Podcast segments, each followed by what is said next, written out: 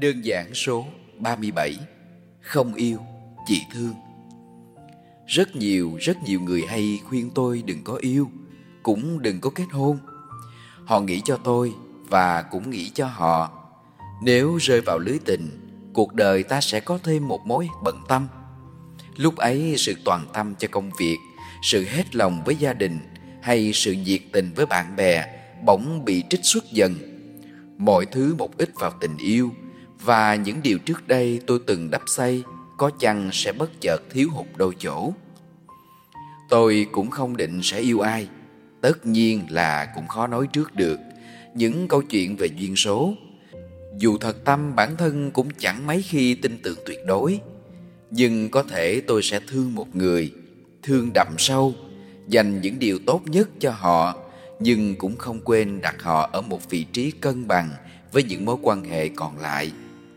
Yêu nghe có một chút vị kỷ, một chút sở hữu, nhưng thương lại mang cho những người trong cuộc sự phóng khoáng, tự do và cảm xúc không kém gì yêu. Nếu thương một người, điều tôi mong muốn là họ sẽ không bị trói buộc.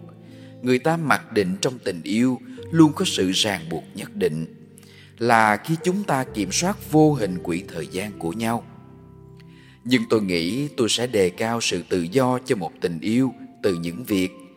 Có thể đi gặp gỡ bất kỳ ai, có thể nhắn tin cho nhau nếu cần, nhưng không nhất thiết là mỗi giờ mỗi lúc.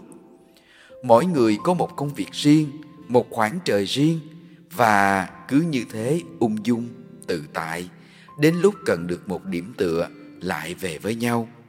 Nấu ăn, pha cà phê, đi du lịch cùng nhau hay chỉ để ôm nhau ngủ qua những lần tiêm trùng lòng yếu đuối? Tình thương ấy của tôi phải mang lại sự lý trí lẫn trách nhiệm. Không phải cứ chỉ biết, chỉ nhớ mỗi nhau, mà là cùng nhắc nhở cả hai phải biết vun vén cho các mối quan hệ khác nữa của hiện tại. Phải để tâm đến công việc và gia đình.